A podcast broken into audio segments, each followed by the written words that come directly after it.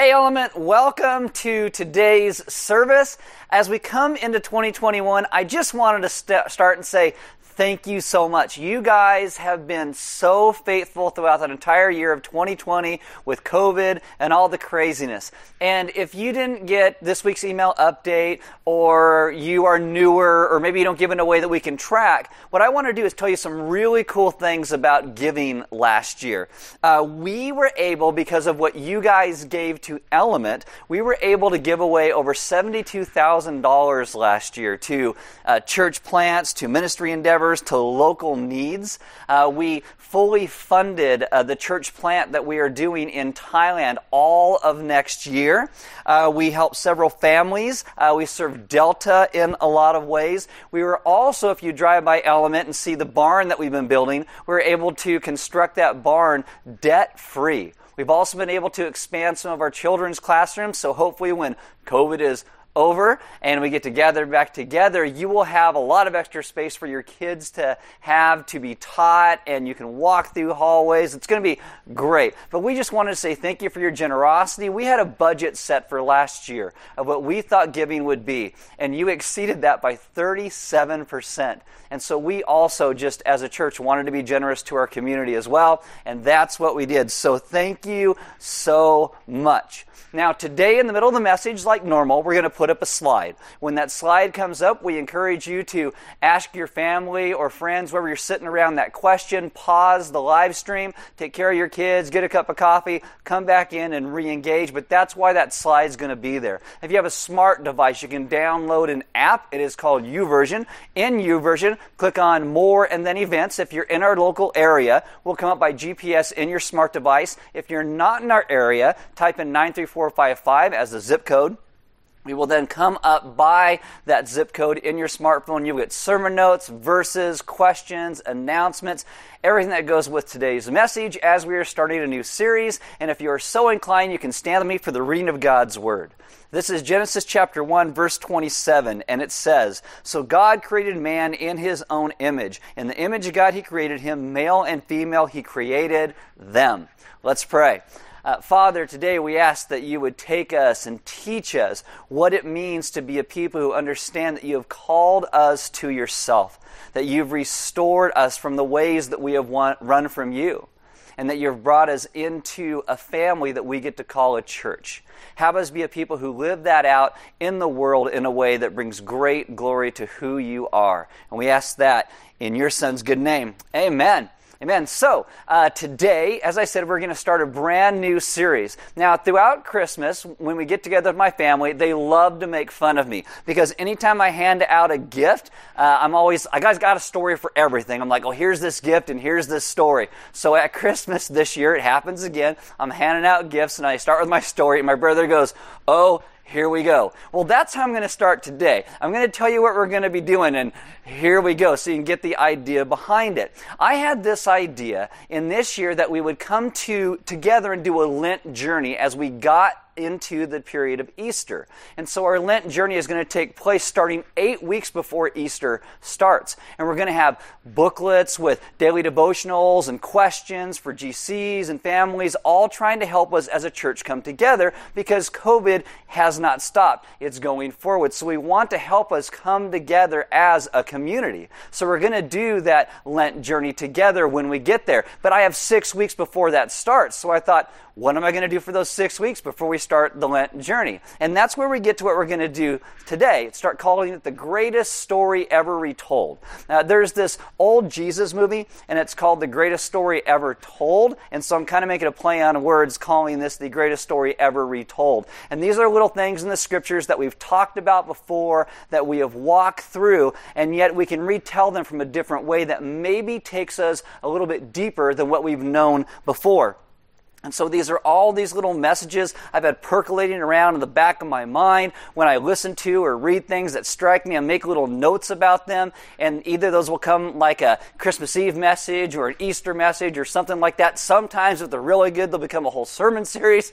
But these are the things that I haven't been able to put together yet. So they're all coming together into this series to kind of clear my brain space, so to speak. And all these messages, as I said, are from books or sermons I've heard. And so if things in them are really good, it's probably not me. If it's terrible, then blame that on me. But this is all coming together, hopefully, to give you a greater picture of what the scriptures speak about and things we've probably heard a million different times. And today, what I want to talk to you about is something that we talk about all the time at Element. It's very important, again, as we move into this new year, still being affected by COVID, and that is the idea of community. Now, I know it's Element, and all we talk about at Element is Jesus and gospel community, but I want to retell it a little bit different and maybe a little bit deeper in a way that we understand that community is meant to also be this understanding of belonging and family.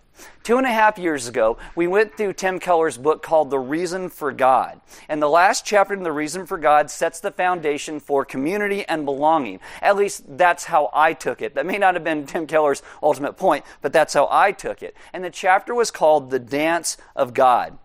Now, there's a reason that people like uh, Tim Keller and, and Spurgeon and people like Dallas Willard all talk about God and Himself and who He is as this dance of God. Because we believe that God is a triune God. That God, there is one God, but He exists as Father, Son, and Spirit. And that is one of the unique things about Christianity is how we view God as a triune God. That God in Himself is relational. And God then creates us in his image, so we become a relational people. We were designed that way because that's who God is.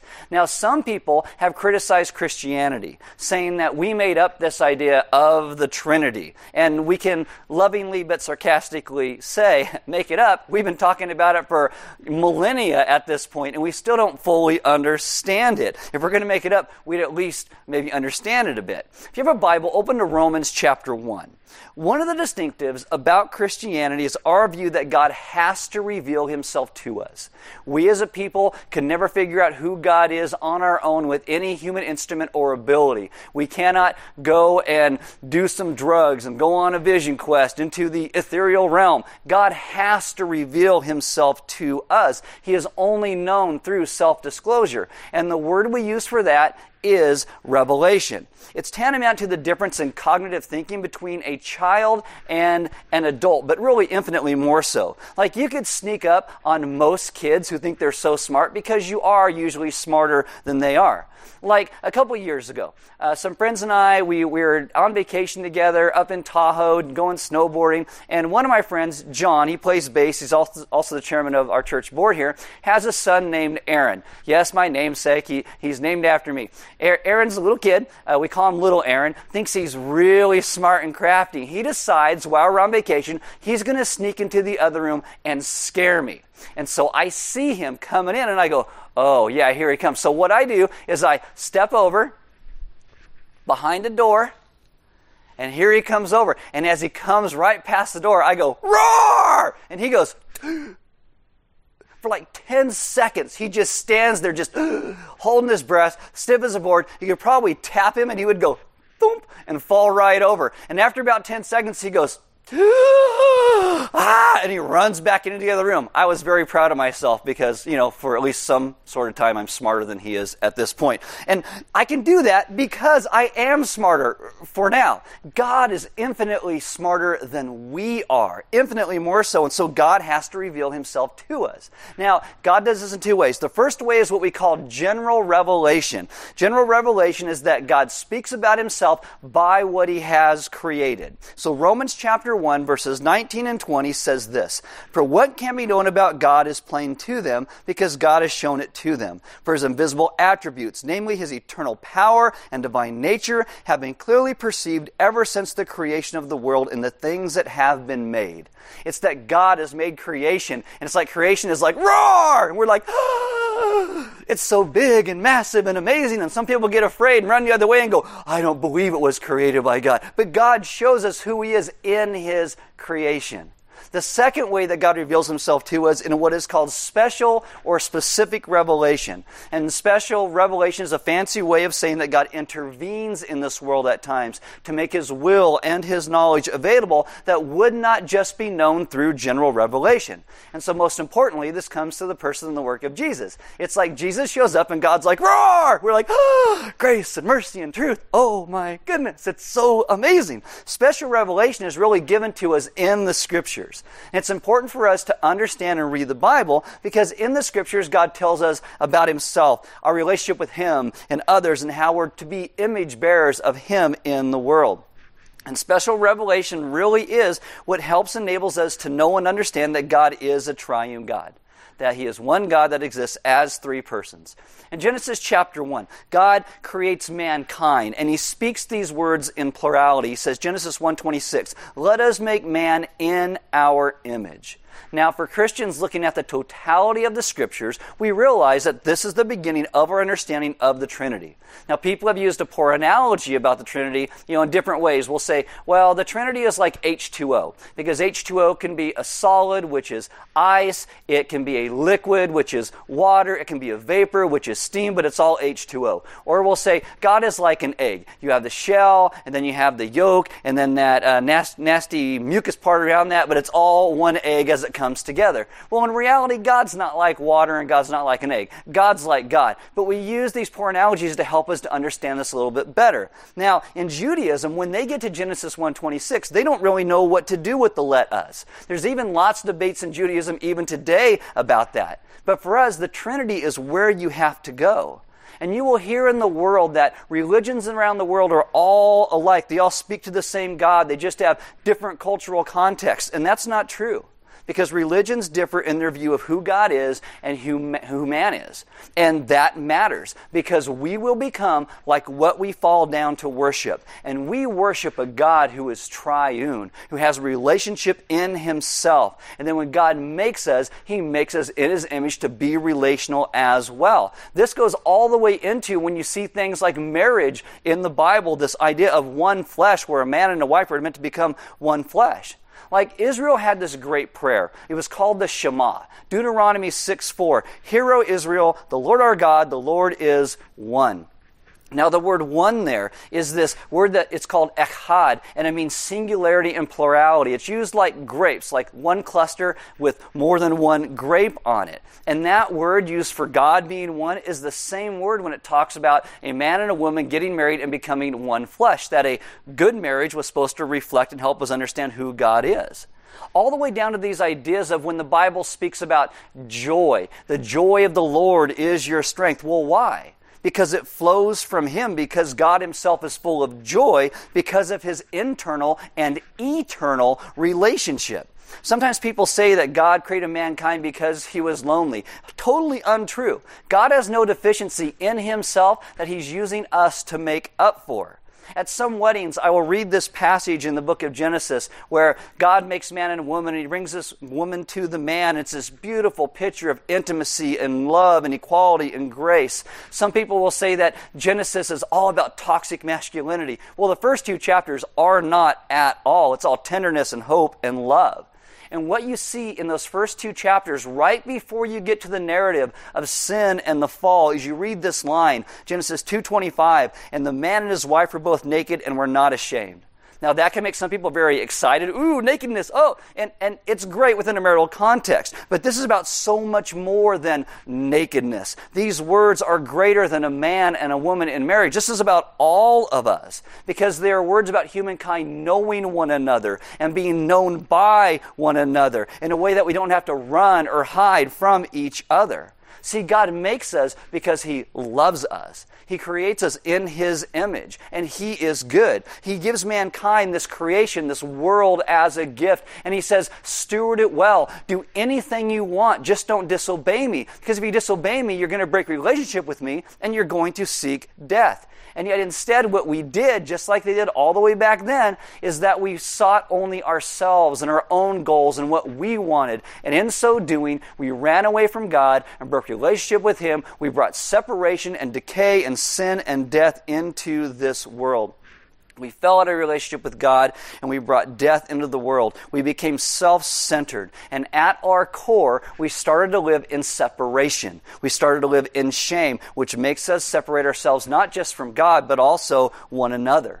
And in Genesis 3, we are told in our relationship with God unraveled, all of our other relationships unraveled as well and the beauty of the earth started to decay and be destroyed. Keller says this We lost the dance of joyful, mutually self giving relationships.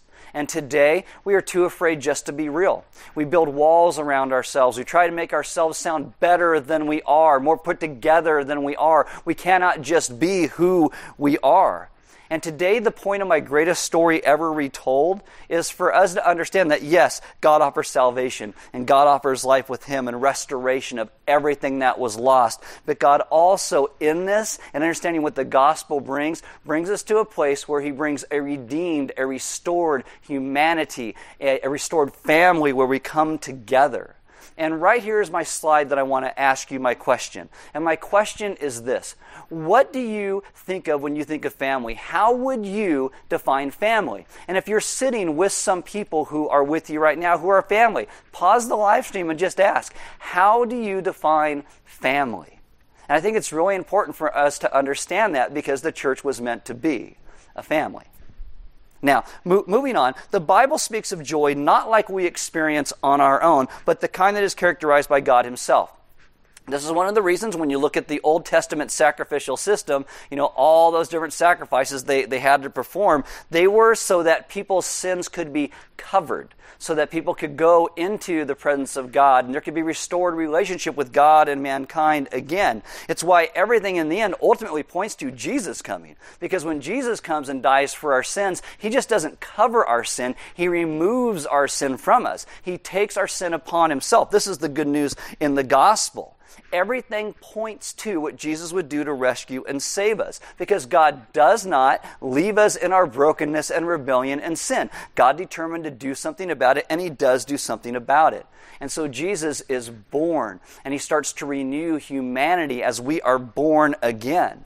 And when Jesus speaks the words that he does, they're about his call in our life to belong to his family. And that is a really big deal for where we are today, especially in the midst of COVID. I mean, loneliness and isolation is huge in our culture today. Dallas Willard once wrote this God's aim in human history is the creation of an all inclusive community of loving persons with Himself included as its primary sustainer and most glorious inhabitant.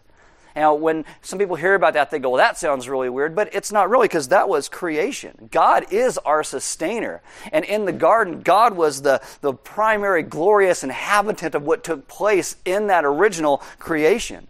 And God's solution to our loneliness, to our isolation, is the gospel where God brings us back in together, but He makes us a family. And what we call that is the church. And the church is not a place where you go to attend a service. It's a body of people who become a family, who find our reality in Jesus Himself. The church is more than a biological family. It's connected emotionally and spiritually as well. See, Jesus comes to restore us into God's family again with people who, where no one's perfect, but everybody's welcome and you may be disappointed in your biological family. I don't know if you ever experienced that, you know, some disappointments in your biological family. I mean, if so, and you're sitting there with them right now, don't point it out and say, yeah, you, because that'd just be awkward and, and weird. But in the end, that's never intended to be our ultimate family. See, God wants everyone to be part of His family his family. It's what Jesus died for. It's what we were called ultimately to be. And to do this and understand it better, we have to look at the truths that are in the scriptures. Because today we've been too influenced by our culture. 59 times in the New Testament, the writers will say this phrase, one another, in reference to being a family. Say, be at peace with one another, submit to one another, admonish one another, be devoted to one another, speak truth to one another.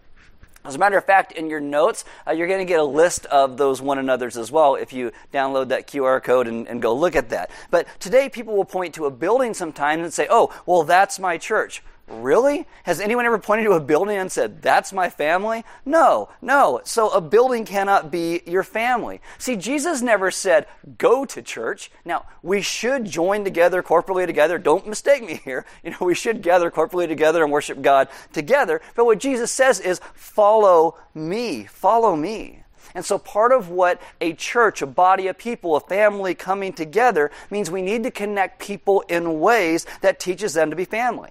Now, Element tries to do this to the thing we call gospel communities. Do we do it perfectly? No. Are there lots of places we fall short? Of course there is. Does COVID make that even harder than normal? Yes, there's all these issues. But all of us, we cannot be friends with a couple hundred people in meaningful ways. We have to break these down into smaller groups of people. I know some of you are social butterflies and you want to be friends with, like, I want to be friends with everybody. Well, well, that's great. But if you never get to a place where people know you intimately, you're never going to grow deeper in the way that God calls us to with one another. We are called to step into one another's lives. Now, that might make it look a little bit different right now, but God still calls us to do that. So let me up front say that a gospel community in Elements Mind is not a place for people just to show up and use everyone to get their emotional or physical needs met. They are places that we learn to give to one another and grow with one another. Like if you have in your mind when Element talks about gospel communities that it's a small group that meets once a week or just a Bible study, it's not. It's people who disciple one another through everyday life together. Uh, when people get together, there are some people who think that they're talking about something that's really deep and heavy. And to other people, that exact same thing is really shallow. And there's people who think that things are really shallow and end up being really deep for other people. We all have a grid of how we see the world. We can frustrate one another. But you know what? That's part of the fall, and then part of coming back into God's family, where He joins us back together so we can love one another in ways that actually make us the church, that make us family. It is why the first one another that Jesus speaks about is that we love one another. Open your Bibles to John chapter 13.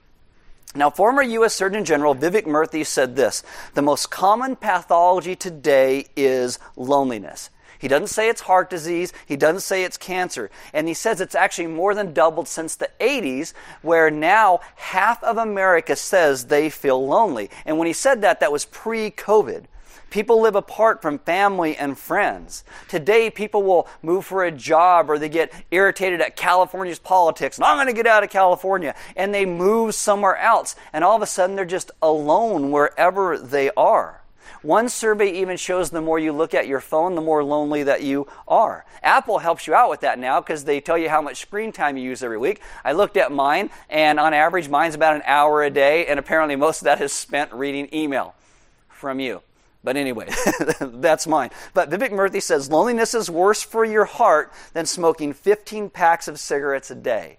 Imagine that. You could, like, not that I advocate this, but you could smoke like 14.9 packs of cigarettes today and have deep friendships and still be better off than. Anyway, don't do that. I'm just saying. But what is God's response in all of this? John 13, verses 34 and 35, Jesus says, A new commandment I give you, that you love one another. Just as I have loved you, you are also to love one another. By this, all people will know that you are my disciples if you have love for, say it with me, one another. One another. It doesn't say if you can out argue one another or get people in your political party with one another. It says love one another. Because at the fall, we started to hide and judge and push one another away, and God wants to reverse all of that. I was reading a book a few years ago that referenced this other book called the All Better book. And the All Better book asked little kids questions about how they would fix the problems in the world. One of the questions they asked was, How do we get people to realize smoking is bad for them? So eight year old Alexis, what they said, what he said is, Go to a smoker's house, pretend to smoke, and die. Very dramatic. I know. I know. Uh, they asked these kids how to solve loneliness. And so one kid says you find lonely people, get their names and addresses. You find people who aren't lonely, you get their names and addresses, and you put those people together. Uh, Max, age nine, says you should make food that speaks to people when you eat it. That would be really scary, by the way. Uh, Brian, age eight, says, Stomp your feet, read a book, sing a song. Sometimes I think no one loves me, so I do one of these. Very sad. Very sad.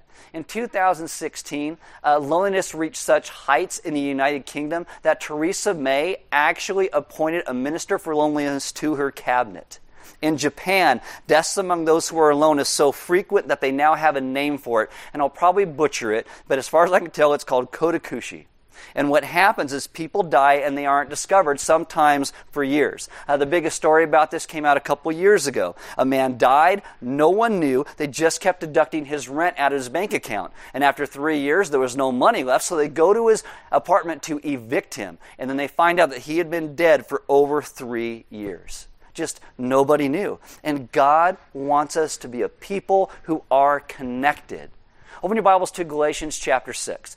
In Galatians 6, Paul speaks about some of these one another's and things like that. And he almost says some things that sound a bit like it's a contradiction, but, but it's not. Galatians chapter 6, verse 2, Paul will say this Bear one another's burdens and so fulfill the law of Christ. That law of Christ is that new law that we are to love one another. In Galatians 6 5, Paul will then say, For each will have to bear his own load.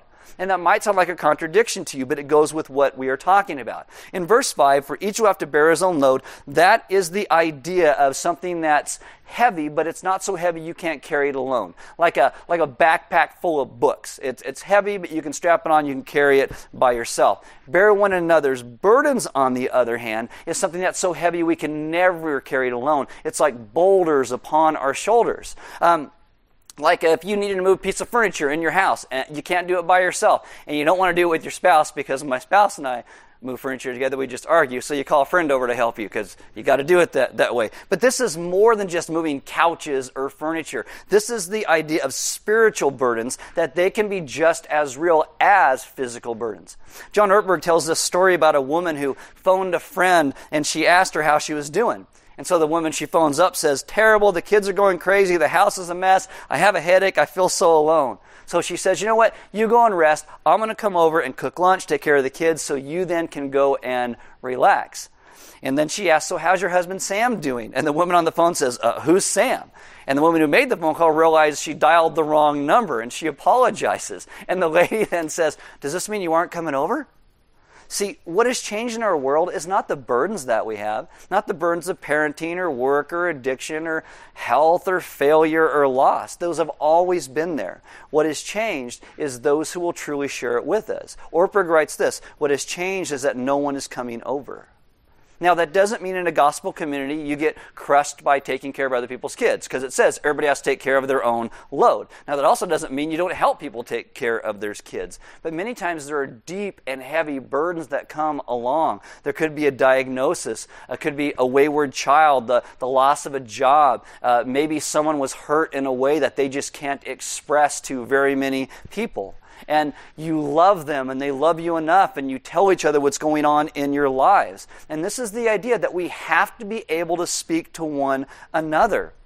We can't expect people to read our minds. I know people who have left gospel communities because they say, oh, nobody there really cares about me, when they hadn't been sharing at all. They just expect everybody to read their minds. We can't also expect people to think something's a big deal if we don't act like it's a big deal. And here's the reality when we share a burden with other people, when someone knows about what we're going through, it somehow becomes lighter. And I don't know why that is, but it's true. And together we are told in the scriptures that we can carry what we cannot carry our, alone when we are in community with each other. Paul says in Romans 15, verse 7, Welcome one another as Christ has welcomed you for the glory of God. That word welcomed is also the word accept. You welcome, you accept one another into friendship and family. We show one another that we, they belong together. How do we accept and welcome? Well, there's all kinds of answers to that, but the main one is we welcome like Jesus first did for us to bring us in. God has planted the need for acceptance and love deep in our souls. We all want to be prized and loved and brought in. And this is why God redeems us and calls us part of His family and makes this thing called the church. Every relationship we have in this world, apart from Christ, our acceptance is going to be based upon our performance and what we can offer. And that is not so with Jesus. With Jesus, our acceptance is based upon what He has given for us, and that is Himself. It's kind of like a, a, baby. Babies are loved and they are brought in even though they've done nothing yet. They, they really just eat and sleep and poop and cry, and that's about it. But they're loved just because of who they are. It has even been said that holding a baby is like therapy. And I'll tell you, when COVID is over, you can get free therapy at Element. You can come and hold little kids in the nursery after a background check to make sure you're not a weirdo. But you can come and hold babies for free. In so many places, as we start to grow deeper together, we have shared experiences and life. Uri Brenner, who um, helped begin the Head Start program, he once said, A family is a group of people who displays an irrational commitment to the will well being of one another. If you feel like you're irrational, that's the only place you get to be irrational is, is right there. The church is to have this irrational commitment to one another because that is how God loves us. There's this song that we sometimes sing uh, by a guy named Cory Asbury called Reckless Love. And he got a bunch of flack for the name of the song because people will say, God's love isn't reckless, God's love is purposeful, which is totally true. But in terms of how our world looks at things around us, God's love looks pretty reckless. And we are called to be a people who have this irrational love and commitment to one another. Dave Shields talks about how performance driven the American culture is. And he contrasts that with, say, the Philippine culture. And he says in the Philippines, if someone invites you to coffee in their home, you're essentially family. But in America, if someone invites you to coffee, well, it's more like an addition. If you're smart enough and well connected enough and engaged enough, you might get a second cup of coffee. But a gospel community, the, uh, the church, the people of a church are meant to invite one another to the coffee even when we're failures. Even when everything has fallen apart, we're accepted. We are not shamed. We are loved because people will walk through those things with us because we share one another's burdens. It's why James, Jesus' own brother, says in James 5:16, "Therefore confess your sins to each other and pray for each other that you may be healed." Guys, the practice of confessing real sins to one another can take place nowhere else than in a community where people love one another deeply confession, prayer, healing all go together. You do not confess your sins at a job interview unless you're a weirdo. You do not confess your sins on a first date unless you don't hope to have a, a second date. You only confess your sins in a place of honesty where there is grace and love and hope. And next week, we're going to talk about Jesus a bit and how Jesus always seemed to be able to put his finger on what people were most wanting to hide from him. And he calls people out from those places they're hiding to places to be, to be healed. He takes those dark secrets and exposes them, but doesn't shame them. He invites them into his family. And that's what made people love him. They saw the love he had for them first. And what I am saying is that all of us throughout our lives try to hide who we are and our failures because we think by hiding who we are, people won't see who we really are and so they will love us. But we will never be truly loved until we put ourselves out there and show who we really are. And this is why we trust what God has done for us we trust what God has said and done over us, it enables us to be an honest people. Guys, we can never truly love one another without being fully known. And that is the strangest thing about what God wants to create and what we are called to live in. You guys remember back all the way in 2019 when you could actually go to a church service together, you know, with other people? People would get up in the morning, maybe there'd be a meltdown with the kids, whatever. You get in the car, all this screaming and fighting. Everybody's like, ah, and you pull in the parking lot and you get out of the car, you walk in the door, and all of a sudden, boom, everything changes. Hi, how are you? I'm great. Wife's great. Kids great. Dog's great. Car's great. Oh, you don't look like you're doing so good. You might need some help, but we're great. And then you get back in the car and you start arguing all over again, and you get home, and it's like, and it's just so weird because we are a people who are so afraid to be real in front of one another. And it seems like every sinner in this world leads a double life, and that in the end will kill true church community. How do we fix this? Well, how we fix it is first and foremost, we understand the gospel of Jesus Christ. That's what we understand that our God has loved and welcomed us in like we are. Jesus died for us exactly where we are. And then that should lead us to a place where we can do what James says confess your sins to each other and pray for each other. Guys, again, that will only happen in smaller groups, not something the size of a Sunday morning service. I had a friend who struggled with an addiction of sorts. And he said his greatest time of weakness was at 7:30 in the morning. So every day for a year, I called and I or I texted him at 7:30 in the morning and we walked through it together. Then after a year, I slowed down and eventually I stopped because he has to come to a place where he learns to bear that load on his own. I have another friend who struggled praying with his wife. And so every night for six weeks at 6:30, I called or texted him and just reminded him. And after six weeks, I slowed. I still talked to him, but I slowed down because he had to learn how to carry the load. But it's this idea that we walk through this with one another, hand in hand. No judgment, just love and help and fellowship. And we as believers need people in our lives that can walk with us through those hard and difficult places. Paul will say this in Romans 16 16. He will say, Greet one another with a holy kiss. He will say that five times in the scriptures. And when Paul says that, it's the idea that it's not, we're not just saying hi to somebody else. That means you're developing deep relationships of affection and attachment that gets expressed in whatever cultural way is appropriate is appropriate. So don't come and try and kiss me because that's not appropriate in our culture. The holy kiss here was about familial attachment, that you are brought in, you belong. It means you are letting people know they are part of the family. And I want to encourage you to understand that the story of the scriptures is not just the story of how we have sinned and how we have fallen away from God. The story of the scriptures is about God's rescue and God's glory and God bringing us back in that God is the rescuer of who we are. And he, because of his rescue, we get to belong. The result of the gospel is that we get to become part of God's family. Yes, we are people who have sinned. We are people who have fallen. We are a people, though, who are extended God's great grace so we can become family again. And that's very difficult and very hard. We will stumble in a lot of ways. We will frustrate one another. We will have different views of what an election should look like when it turns out. We'll have all kinds of different things that we will argue with one another. But in the end, God is the one who rescues and redeems and calls us to be part of His family. And that's where we rest first. There are so many things that want to divide us. And this is why we must come and understand the gospel of Jesus Christ first. This is why at Element we always talk about this thing called communion after every single message, because communion is meant to reminder of what God did to rescue us.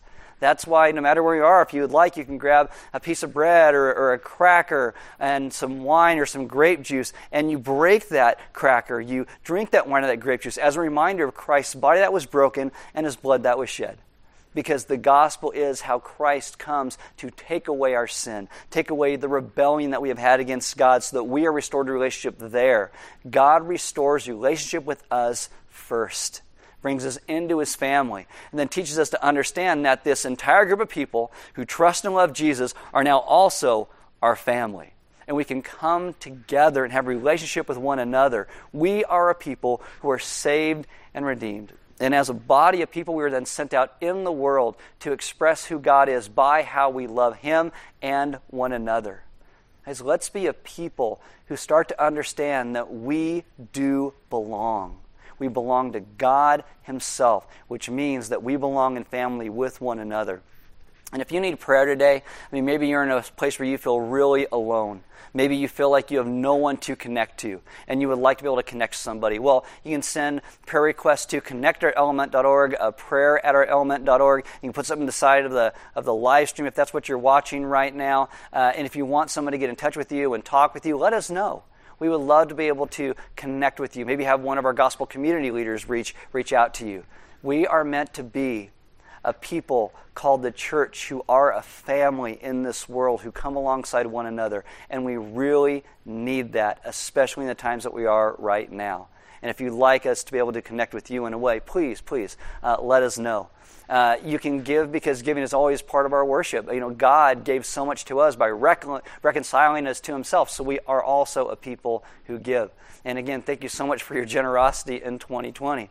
I'd encourage you to, to grab a copy of the sermon notes with all the one another's that are in there and look at those and talk through those and, and walk through those and ask those sermon note questions to one another about what it means to really be a family and to walk with one another because we must understand that our God loves us and has restored us and brought us in. And we understand the depth of that, it will change how we begin to live. And we will truly be those who carry one another's burdens and love one another as we have first been loved. Let's pray. Father, we ask that you would take us and teach us what it means to be a people who have been brought in and reconciled and redeemed and saved. We ask that we would understand the family that we now belong to, that we don't have to fake it anymore. We can totally be real in the places where we stumble and fall are places where you step in and walk with us and lead us to other people who can then share those burdens with us. I ask that you would show us those around us who need the love that you have first given to us so that we would love them as well. Holy Spirit, we ask that you would take our hearts and confront us in the places where we are running from your call to be a family. And that you would renew and fill us every single day like you promise you will.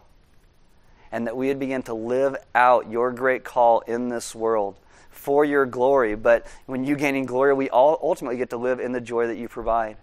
So teach us to be those who live out in this world as your family honoring you, that we would understand the retold story, that we belong to you. So often we tell ourselves the stories that nobody wants us, that we're not worthy enough, that you retell the story of our lives in the gospel that reminds us that we do belong, that we are wanted, and that you have rescued us. Teach us to be a people who live in that rescue. We ask this in your Son's good name. Amen.